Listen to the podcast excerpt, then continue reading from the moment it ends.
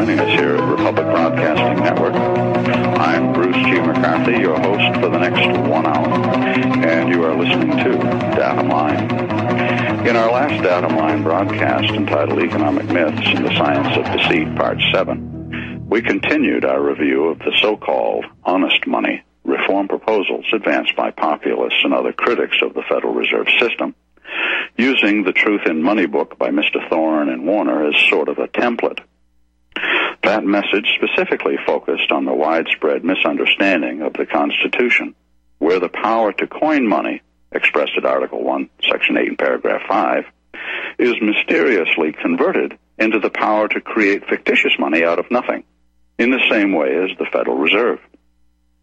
Endless repetitions of this myth, however, cannot create a power that was never granted to Congress. The reason no such power is found in the Constitution, for those who are at least willing to look for it, is because this power was intentionally and specifically withheld by our founding fathers in a vote of 9 to 2 at the Constitutional Convention of 1787. Now, the fact that we don't see eye to eye on this subject is somewhat understandable. First, when we want something bad enough, it's easy to overlook information that does not fit our preconceived notions. Second, if the judiciary seems to support our faulty reasoning, it's easy to overlook the flawed logic of politically appointed judges hostile to the Constitution. A black robe does not guarantee righteous behavior or godly wisdom in the sin laden world of political and judicial corruption. Third, it's easy to draw conclusions from judicial rulings that are simply not there. And fourth, surrounding ourselves with people who agree with us adds to our level of confidence in what might not be so. You know, spokesmen of various schools of thought are oftentimes found swimming in the same pool, attending and speaking at the same conferences, quoting and praising one another. Frequent repetition of an absurdity is even able to convert it into a principle of unquestionable truth if those repetitions sound convincing to an untrained ear. Our nation's economic leadership, for example, has done a marvelous job of authoritatively dishing up nonsense for wholesale consumption. In today's message, we'll close out our examination of the principles of monetary science outlined by Mr. Thoren and Mr. Warner. Before doing so, however, we'll finish with our discourse on the disinformation being propagated about the Constitution. We'll grab an article from American Free Press and then take a look at the legislative proposal of the American Monetary Institute, sponsored by Congressman Dennis Kucinich Democrat of Ohio, back in 2010. As stated in earlier broadcasts, our basic choice of economic reform is quite simple. Either we use something as money or we don't. The United States Constitution mandates an economic system that requires something, such as gold and silver, be used as money, while spokesmen for the Republican, Democrat, and populist platforms insist that America continue its one half century of economic suicide by using absolutely nothing as money. Every evil we face is liberally funded with intangible credit, the synthetic lifeblood of all modern tyranny. Our message today Economic Myths and the Science of Deceit, Part 8. Here's our music. This is our first break, and I'm Bruce G. McCarthy. You are listening to Datum Line. Welcome back to this segment of Datum Line. Our message today, Economic Myths and the Science of Deceit, Part 8. You know, as I mentioned on the other side of this break, every evil we face is funded with intangible credit. That's what I call the synthetic lifeblood of all modern tyranny.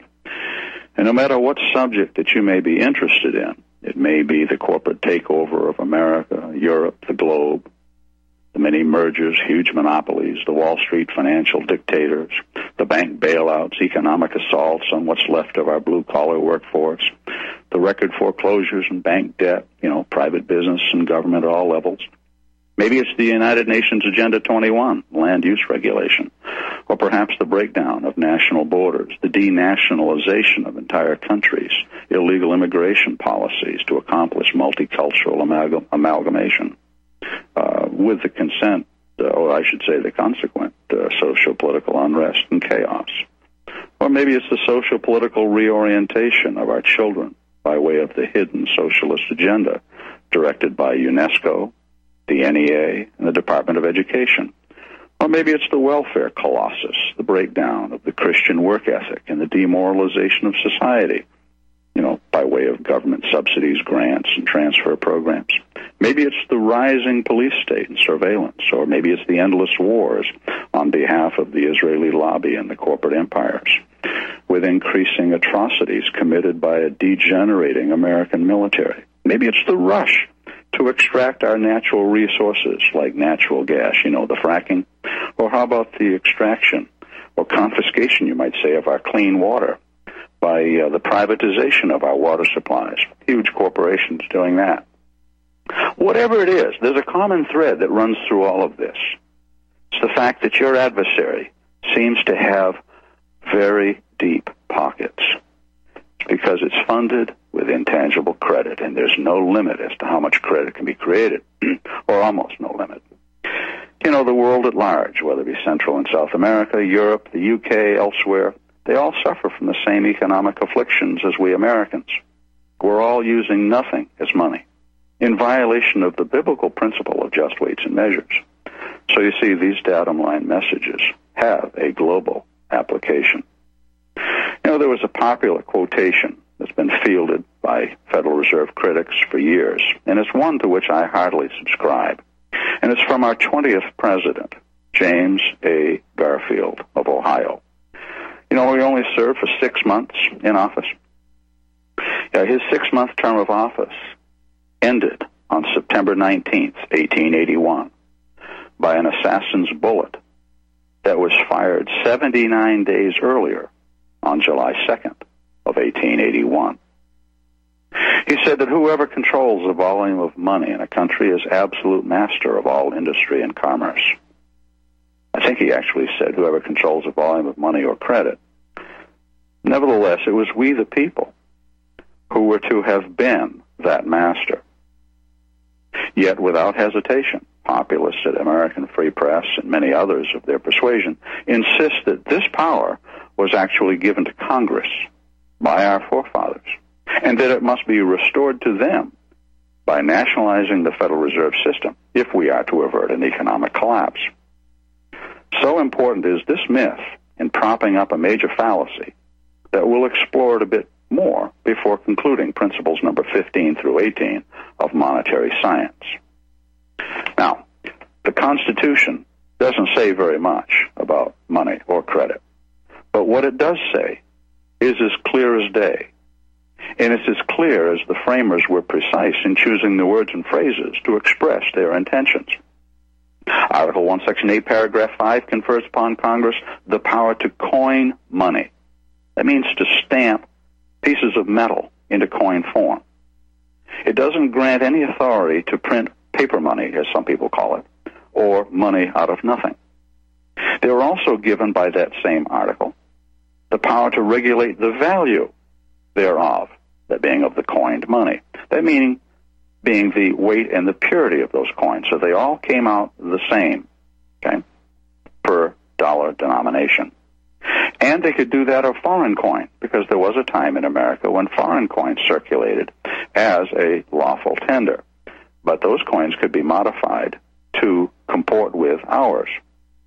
Now, that did not give Congress the power to uh, tamper with foreign bills of credit or notes. Those would have been made out of paper, and we weren't using that. And Congress was also given the power, Article 1, Section 8, Paragraph 5, to fix a standard of weights and measures, not to alter or amend, amend it at a later date. You know, what they meant by the word ounce, pound, ton, pint, quart, gallon, cubic yard, inch, foot, mile, mill, cent, or dollar, all of which are units of measure.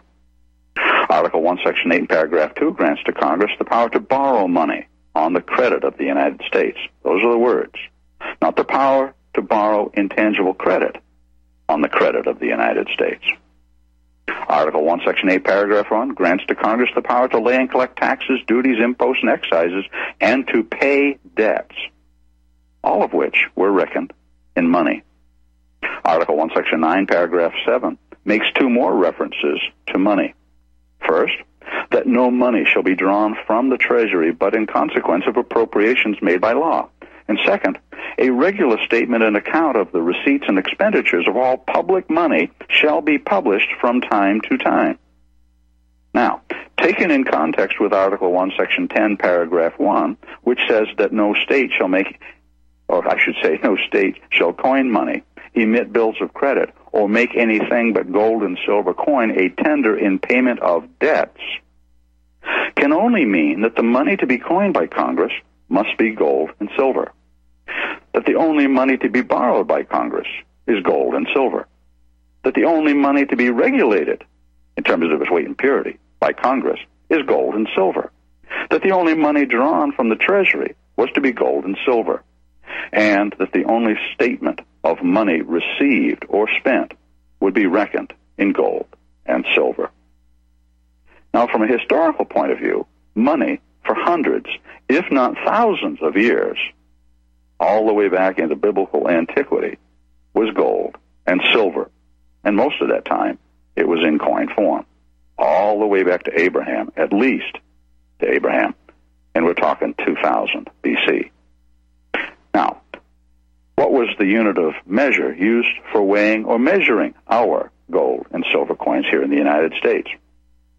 It was the unit of measure called dollar, with smaller measurements called cents and even smaller ones called mills, but we didn't have any coins that were weighed in mills. Any constitutional reference to the word dollar? Certainly. Article 1, Section 9, Paragraph 1 speaks of a tax or a duty on the migration or importation of certain persons. Those would be slaves, and that was until the year 1808. Quote, not to exceed $10 for each person. And the Seventh Amendment speaks of the right to a trial by jury in suits at common law, where the value in controversy shall exceed $20. Those aren't very big numbers, but a dollar weight of silver or a dollar weight of gold used to command a great deal in the marketplace. That was before we started watering it down with credit instruments.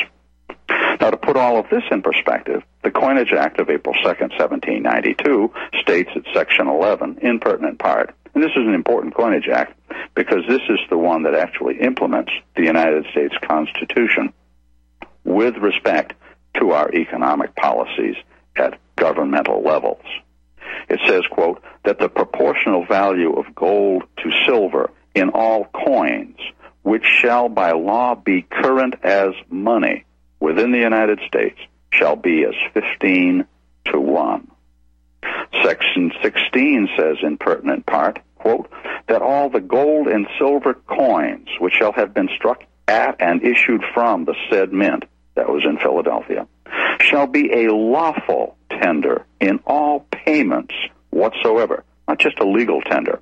Remember, there's a difference between legal and lawful. Legal is the form of law, lawful is the substance of law, and in law, substance governs over form. Section 20 says in pertinent part, quote, that the money of account of the United States shall be expressed in dollars. I'm going to stop right there. It does not say that dollars are the money. That's an error. It says that the money of account of the United States shall be expressed in dollars or units dimes or tenths, cents or hundreds, mills or thousands. And it goes on to say that all accounts in public offices and all proceedings in the courts of the United States shall be kept and had in conformity to this regulation. That's still a law, by the way. Section 9 of that same Coinage Act isolates the definition of the word dollar, saying, quote, dollars or units, each to be of the value of a Spanish mill dollar, as the same is now current. Well, what was now? The 1792. And we had Spanish mill dollars, so called coins, that were circulating in the United States. That was part of our money back in those days. And it goes on to say, and to contain 371.25 grains of pure silver or 416 grains of standard silver. Now, back in those days, standard silver was 11 twelfths pure. But later on, it was revised to 9 tenths or 0.900 fine or 9 tenths pure or simply 412.5 grains, the overall weight. Nevertheless, the pure silver content between both of those, or among those, were both the same 371.25 grains. In other words, the same amount of silver as was contained in the Spanish mill dollar, the peso de eight real, the piece of eight. Here's our music. This is our next break. And you are listening to Datum Line. Welcome back to this segment of Datum Line. On the other side of our break, we were talking about the language of the Constitution, the use of the word money, the use of the word coin, the use of the word tender, and payment, and such. And the fact that our founding fathers knew what they were talking about, even if we in our generation do not. You know, according to R.S. Yeoman's 1962 Guidebook of United States Coins, page 123, he says, quote, the Spanish dollar, or piece of eight, was widely used and familiar to everyone in the English American colonies. It was only natural, therefore, that the word dollar was adopted officially as the standard monetary unit of the United States on July 6, 1785. Now, we're going to take notice, first off, that this is the monetary unit. So I ask the question, can a unit of the money become the money for which it is the mere unit? No. But notice also that this was on July 6, 1785, prior to ratification of the Constitution. Already, we were using the word dollar as our official unit of money sort of like the yard and the inch, the mile. Those are all intangible. You can't see, smell, hear, taste, nor touch them. And you can't see, hear, smell, taste, nor touch a dollar. This was all prior to the Constitution, and it was seven years prior to the Coinage Act of April 2nd, 1792, which was first written to carry out the constitutional mandate concerning our system of lawful money. You see, our founding fathers knew what they meant by the word dollar and the word money.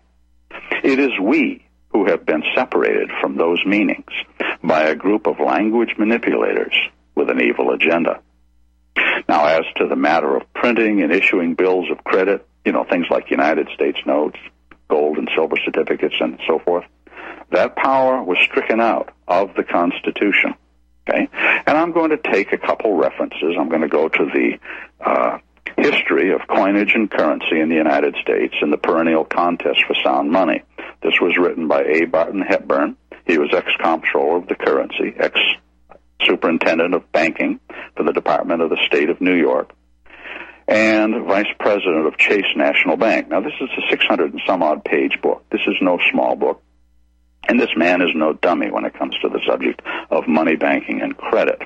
This was written in 1903 and I'm going to turn to page 60 and 61 of his book. Quote, Fresh from their experiences with continental paper currency, so disastrous to all, it would appear reasonable to assume, page 61 now, that the intention of the framers of the Constitution was to prohibit all issues of legal tender paper by Congress.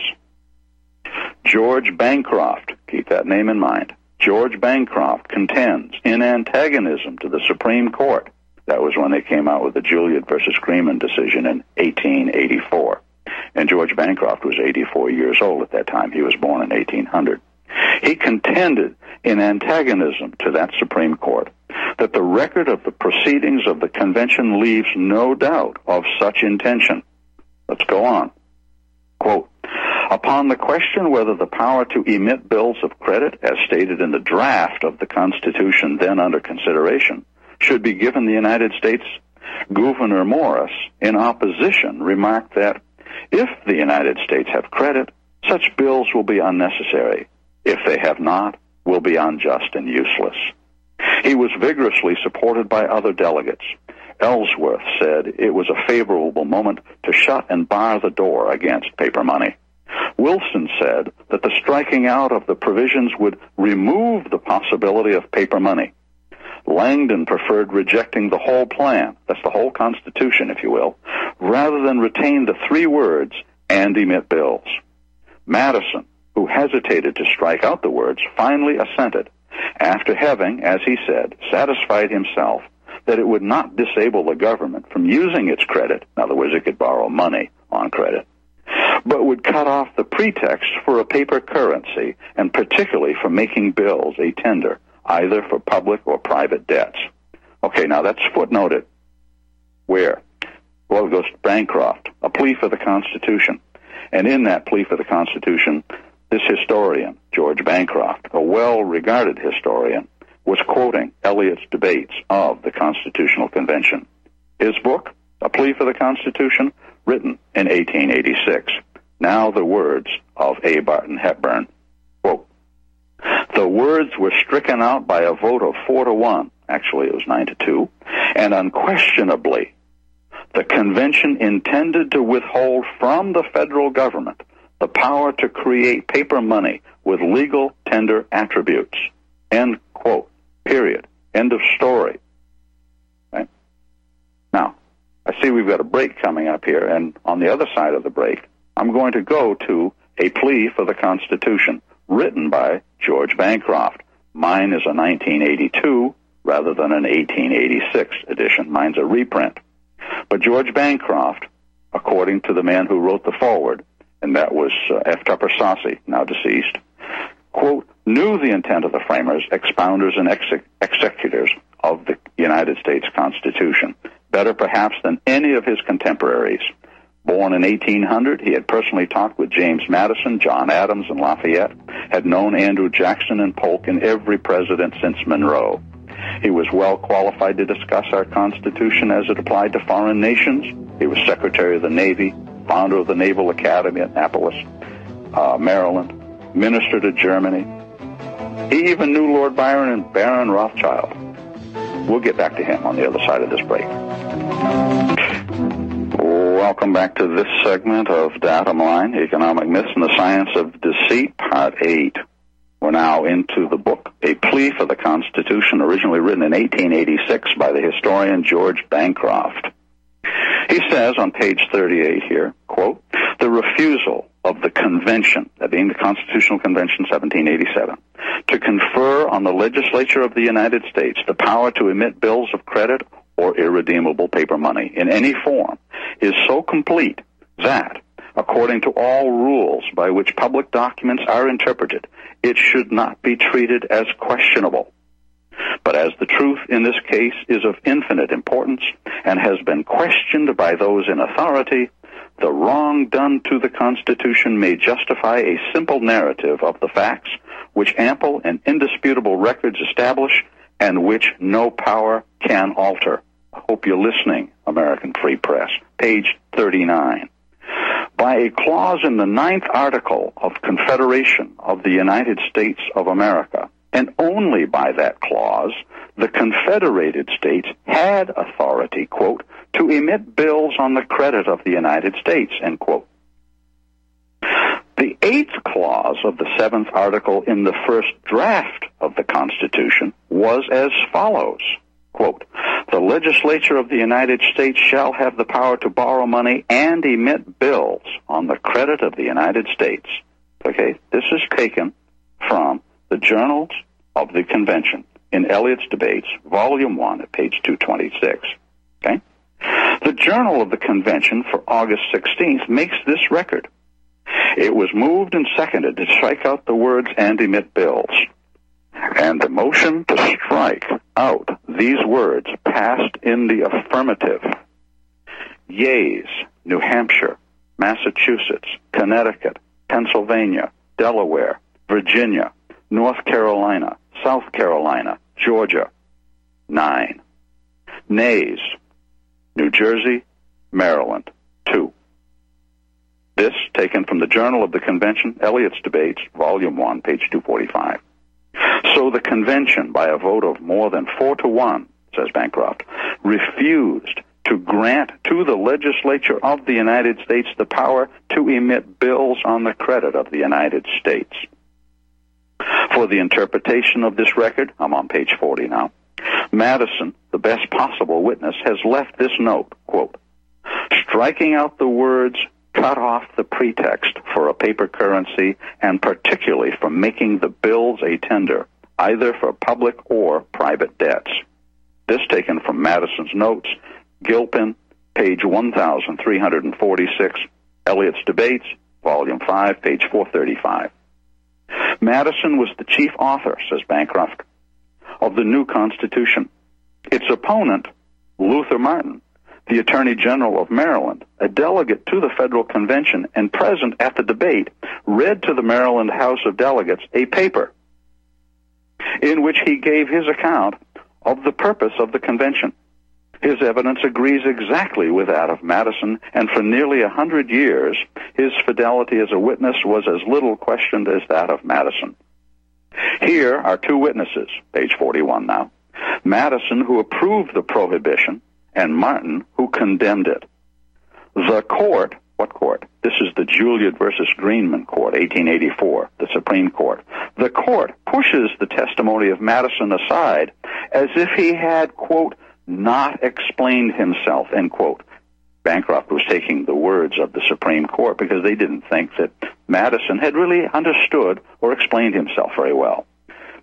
anyway, the court pushes the testimony of Madison aside as if he had, quote, not explained himself, end quote, sufficiently.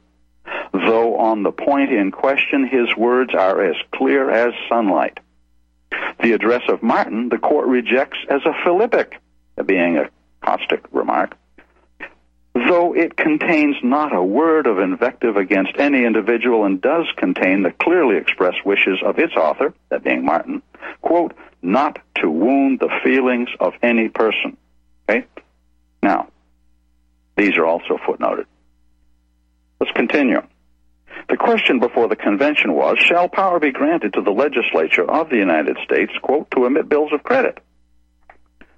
The first witness is Gouverneur Morris, a man free from illusions, a delegate from the state which contained Philadelphia, then the most opulent city in the 13 states, and as by his interest he was nearly connected with the city and state of New York. He thoroughly represented the interests of commerce. He moved to strike out the grant of power to emit bills on the credit of the United States, saying, if the United States have credit, such bills will be unnecessary. If they have not, will be unjust and useless. The seconder of Gouverneur Morris was Pierce Butler, a delegate from South Carolina, then the richest commercial state in the South. He remarked in the course of debate that, quote, paper is a legal tender in no country in Europe, end quote. And he was urgent to withhold from the government of the United States the power to make it so. That's from Elliot's Debates, volume 5, page 434 to 435. Madison. No, I won't bother there. We've got, we're not going to run. We're going to run out of time. Let me go to page 43. The words of Oliver Ellsworth, our third Chief Justice, were quote, "This is a favorable moment to shut and bar the door against paper money. The mischiefs of the various experiments which have been made, and those were by the states, by the way, are now fresh in the public mind and have excited the disgust of all the respectable part of America, end quote. Uh, I'm not going to have time in today's broadcast, but in another broadcast, I'm going to mention uh, some of these authors, like uh, Dr. Charles Norburn and others, who make glowing remarks about the bills of credit that were issued by the state of Massachusetts in 1690, 1692. Now, that's nonsense. Uh, and that's why these people in the Constitutional Convention were striking this power from even the federal government to do it. And they were going to prohibit the states from doing it as well. Why? Because the mischiefs of the various experiments, plural, which have been made, plural, are now fresh, are, plural, in the public mind and have excited the disgust of all the respectable part of America. James Wilson, in concurrence with Ellsworth, said, it will have a most salutary influence on the credit of the United States to remove the possibility of paper money. This expedient can never succeed whilst its mischiefs are remembered.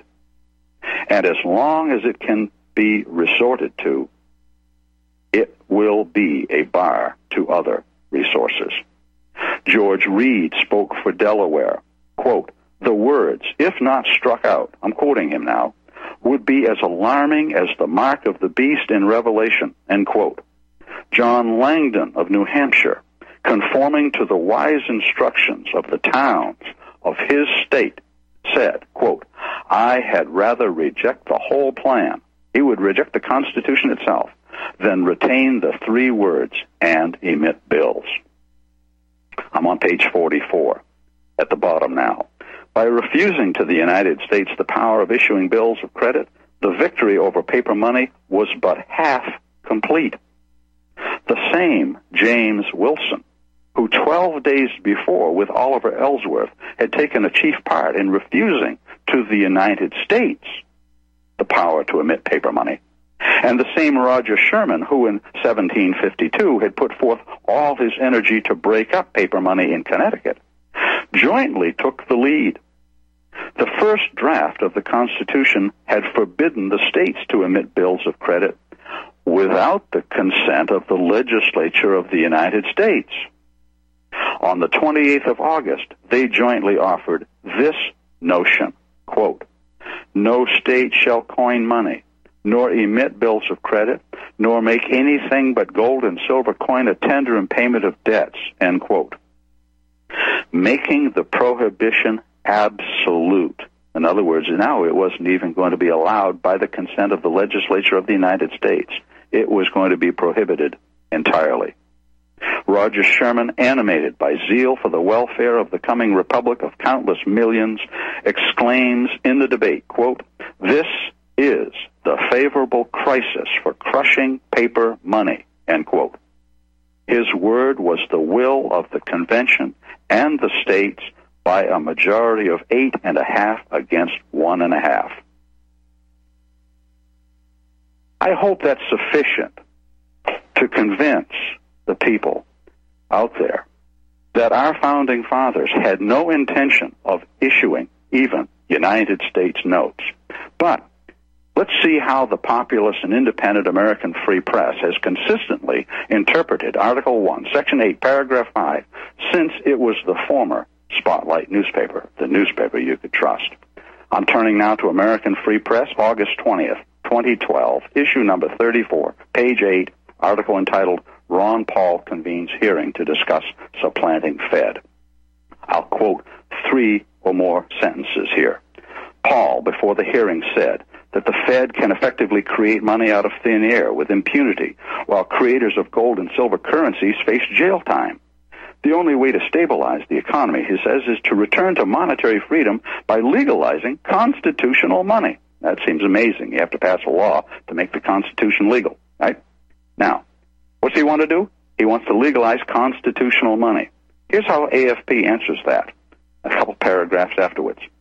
This outlook, says AFP, is based on the libertarian views of the Austrian School of Economics. No, it isn't. It's based upon the Constitution. Now, I realize that Ron Paul is of the Austrian School of Economics.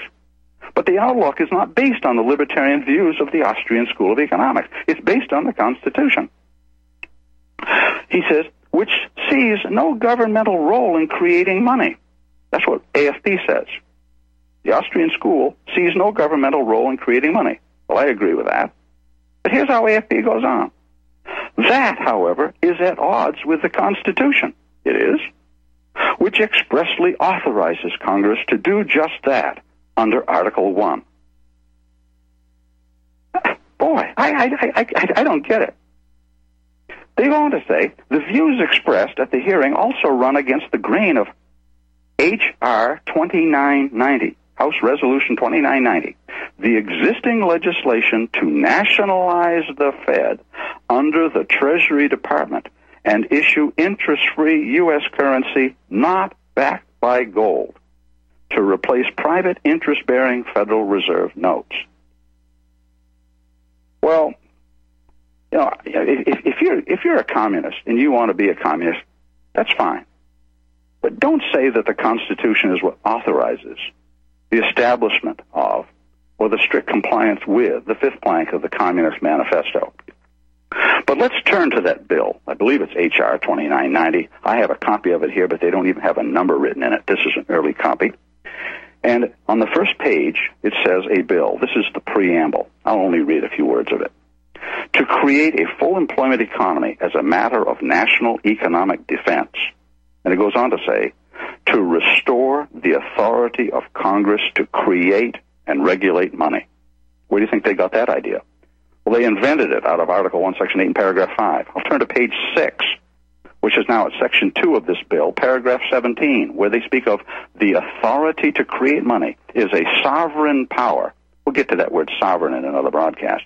Vested in the Congress under Article 1, Section 8 of the Constitution. Is it? No, it's not. Paragraph 18. The enactment of the Federal Reserve Act in 1913 by Congress effectively delegated the sovereign power to create money to the Federal Reserve System and private financial industry. Let's turn to page 8, paragraph 22. Abolishing private money creation can be achieved with minimal disruption to current banking operations. And it goes on to paragraph 24, where they say, quote, reclaiming the power of the federal government to create money and to spend or lend money into circulation as needed. Okay? Page 9. This is now section 2, paragraph 26, where they speak of, quote, the power to create and regulate money has been delegated to private individuals who are unaccountable to the people of the United States in any way, even through their representatives in Congress. I'm going to turn to page 10, again, section 2, this is going to be at paragraph 29, B1, under the purposes of this act. The purpose of this act, quote, to restore the authority of Congress to create and regulate money. Okay? Now, I could read more, but this bill contained multiple references to Congress having the power to create money out of nothing no such power exists because no such power was conferred. The attempt was made to make bills of credit a legal tender, and that provision was stricken from the Constitution, and then that power was expressly prohibited to the states. Hey, if it was such a wonderful thing, I've read in various books how they had unrivaled prosperity in Massachusetts because of the bills of credit that were issued in 1692 such unrivaled prosperity that the constitutional delegates prohibited the states from doing it again, and they even withheld that power from themselves at the federal level. Go figure. There's a reason why that was done. And it's because the people who tout those bills of credit don't look at the history of them. Those things lasted for about 50 years, and they were done away with. We'll get into that probably in another broadcast. We've done it before. But let's get back to the Truth in Money book. My gosh, we don't have much time left in the broadcast, and we're only getting up to number 15 of their uh, principles. Myths is what they are, all 18 of them. But this is myth number 15, which they call a foundation stone of monetary science. Quote, a sovereign government there's that word again. Sovereign government.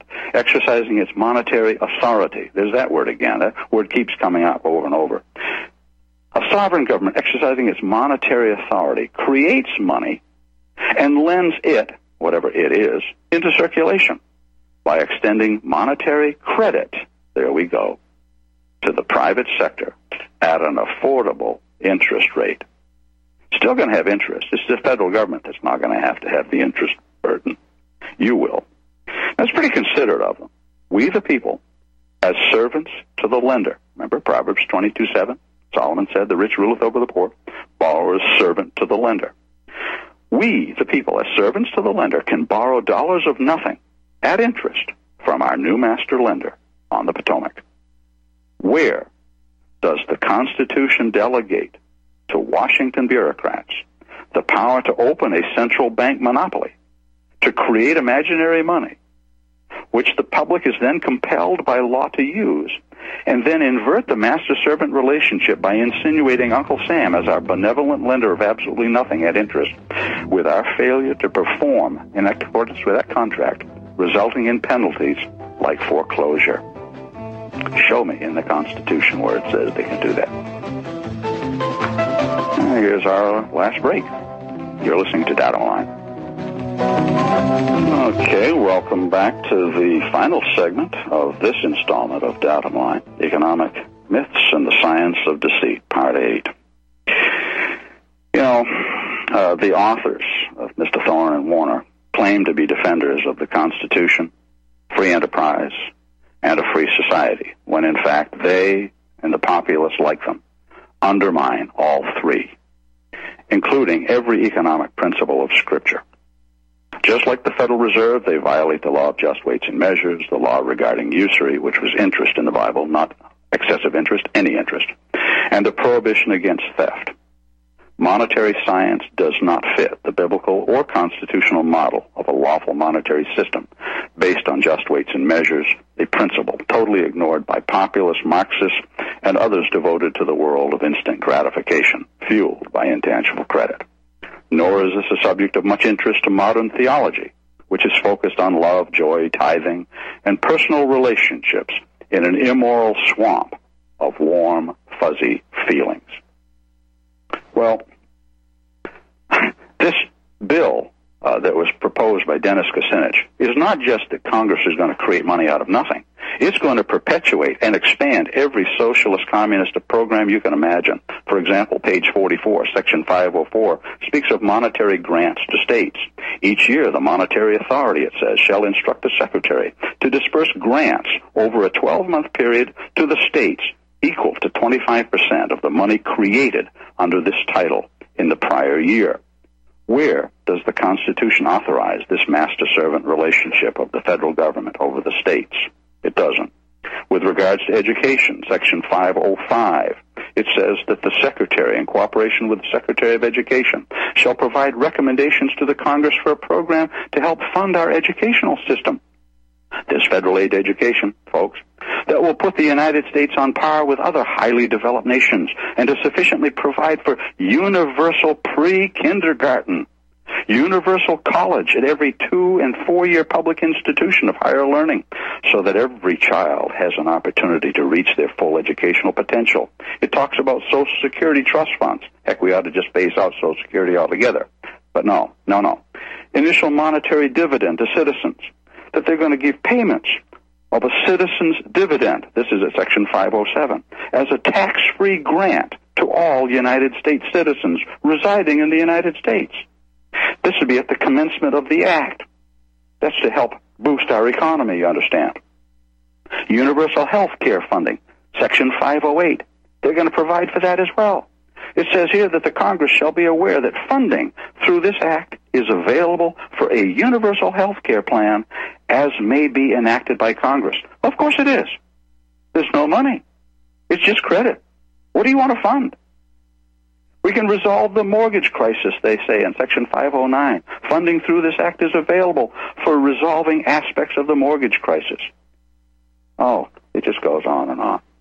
I mean, these folks are not just communists in terms of fifth plank communism. These people believe in a very powerful centralized federal government. And this is promoted by American Free Press, which I don't believe is American, and I don't believe it's a free press. Okay? There's my invective with regards to that publication. Well, here's our music. This is the end of this installment for Datum Line. I'm Bruce G. McCarthy, and I hope this has been of interest to you. Thank you for listening, and have a good day.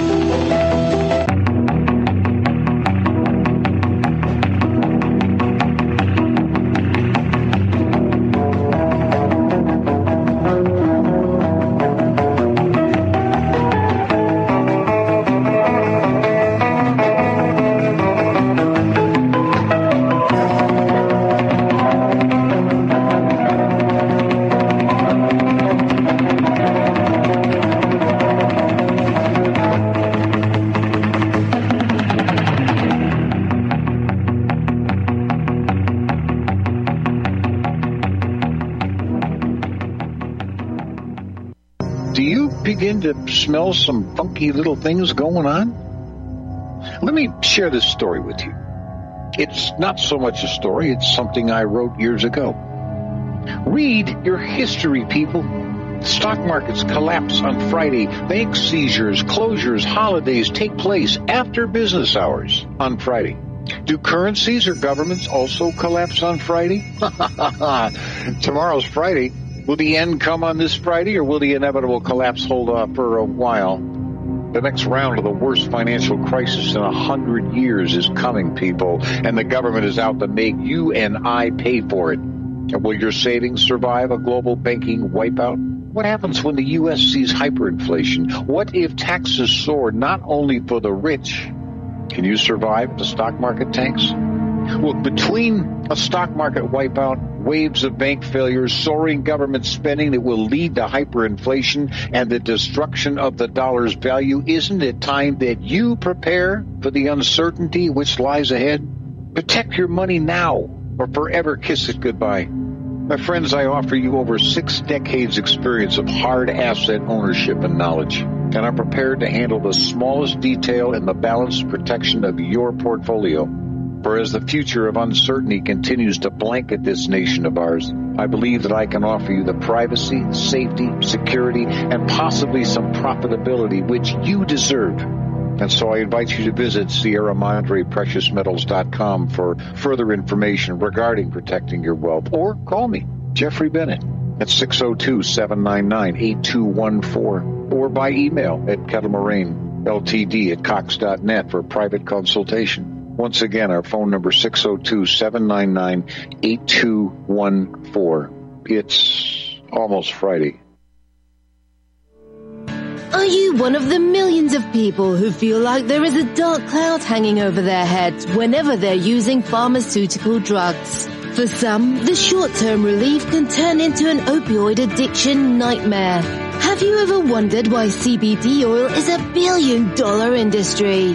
It's because it works better than opioids and is actually healthy for you. However, CBD oil is stripped of all other helpful compounds found in the hemp plant. According to neuroscientists, the whole hemp plant, otherwise known as hemp paste, is even more effective than the chemically processed CBD oil. Are you ready to take back your health? You can try hemp paste by going to rbnhemppaste.com.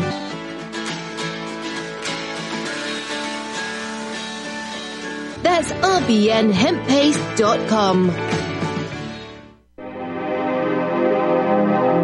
I'm so excited to have you as part of the Wild Pastures family, and we look forward to bringing you the pasture raised meats that you and your family will love. Now, we started Wild Pastures because so many of my clients would tell me they just couldn't find high quality pasture raised meats. And even when they did, it was so expensive that they couldn't afford to eat it regularly. Now, I'm not talking about the bottom of the barrel healthy meats that have claims like natural or free range or even cage free, terms that were actually created by the industrial food industry to make us feel all warm and fuzzy about buying their low quality products. I'm talking about truly nourishing pasture raised meats, the kind that you'll never really find in a grocery store. Our farmers are doing things beyond organic. Our beef is 100% grass fed and grass finished and raised on pastures free from chemicals and other pesticides. Our chickens are 100% pasture raised where they get their natural diet of grass and forage and insects. We will never settle for free range, which is actually one of the most deceptive terms in the chicken industry. In fact, less than 0.1% of the chicken consumed in the United States is truly pasture raised in the way that ours is. And our pork is 100% pasture raised as well. So if you care about where your food comes from, then you have definitely made it to the right place.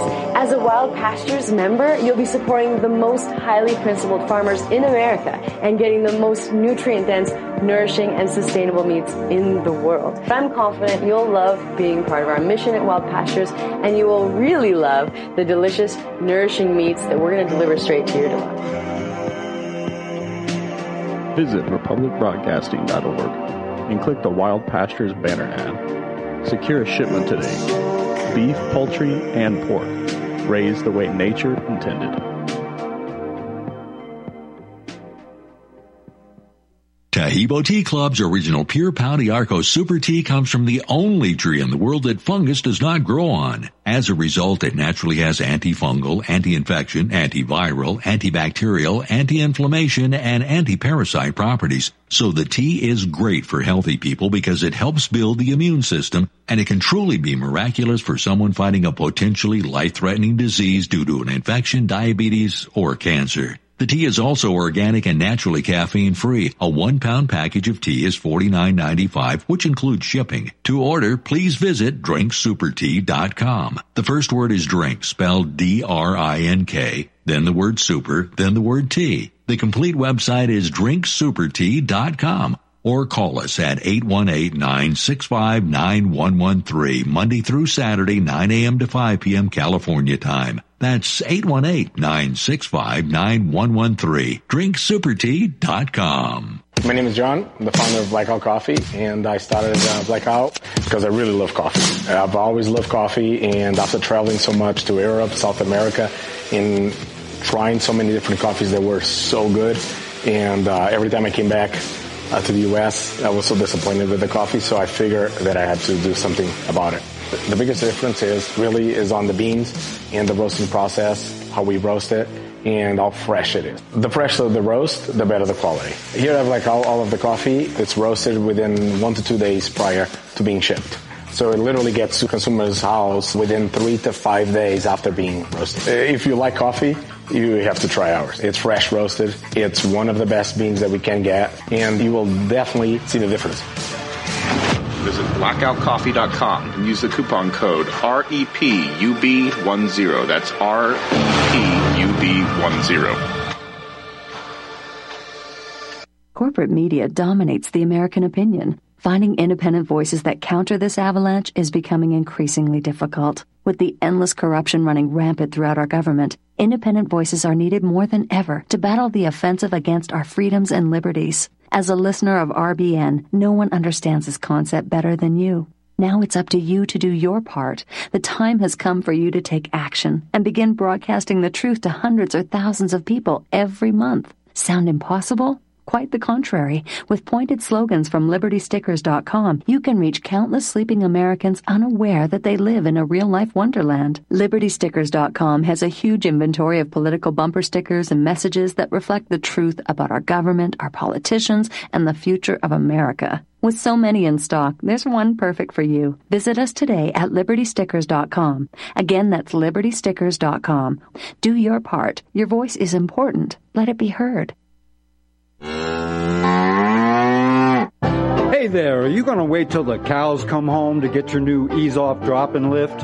What in the world is an ease off drop and lift? Our ease off is a new tool to increase production for your meat processing company that will get that whole hog or half a beef on or off your rail with our remote control.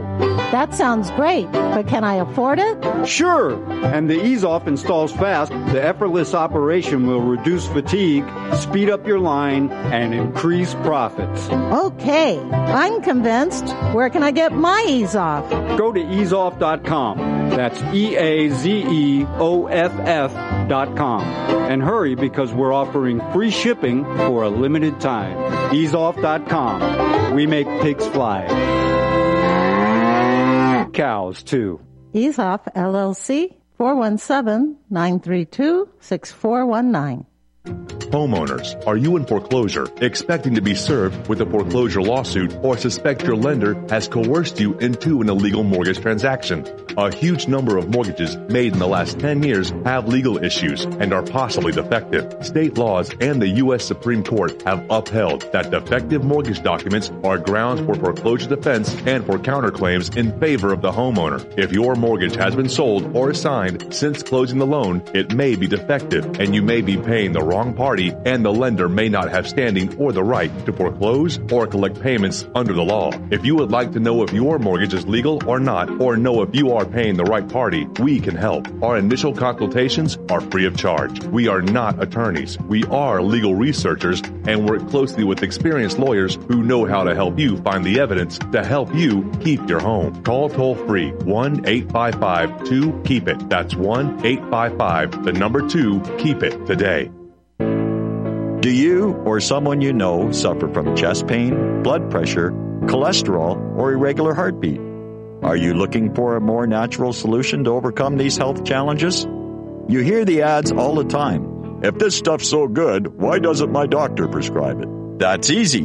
Doctors are not trained in natural medicine. Extendivite Heart Tonic does want you to be as healthy as you can be, and it really works. Take Extendivite for six months and your doctor will say, I don't know what you're doing, but don't stop. It's working for you. Get the dependability of Extendivite. Just see how you feel in six months. A two month supply of either capsules or liquid is only $69.95 plus shipping and handling. Call 1 877 928 8822. That's 1 877 928 8822 or visit heartdrop.com. Extend your life with Extendovite. Hello, hello, hello from beautiful Colorado. My name is Samuel Jung Kay, and I am currently the lead Shilajit hunter and master herbalist for Colorado Shilajit Company. In this video series, I will be discussing what we believe is the greatest of all adaptogenic superfoods and the single greatest natural healing remedy gifted to us by Mother Earth. I think you too will become as excited by this incredible substance called Shilajit as we were and are after our discovery of this amazing gift right here in beautiful, colorful Colorado. You may already know Shilajit by other names. Shilajit, Momio, Momi, Mami, Mineral Pitch, Asphaltum, and others. Shilajit literally translates to destroyer of weakness and conqueror of mountains. Shilajit has been used for thousands of years and is considered as the highest valued cure-all of any earthly substance. Look for the gold mountain and medical symbol logo in banners on republicbroadcasting.org to watch the full video and see more information. Use code GORBN when ordering. That's G-O-R-B-N. The secret to aging like fine wine is in the vines. Ciroc rape seeds and skins contain high levels of flavonoids and resveratrol. Fermentation breaks these organic compounds down into smaller molecules, penetrating these therapeutic ingredients deeper into the skin, delivering faster and more effective results. Our handmade fermented skincare products are formulated with all natural ingredients and do not contain any phthalates or parabens. Similar products can cost as much as $180. At Natural Earth Medicine, we source our ingredients from local Arizona vineyards and cold process our oils to ensure that our customers receive the highest quality product in its purest form. Learn more at our website and try our fermented skincare products today. Visit naturalearthmedicine.com. That's naturalearthmedicine.com.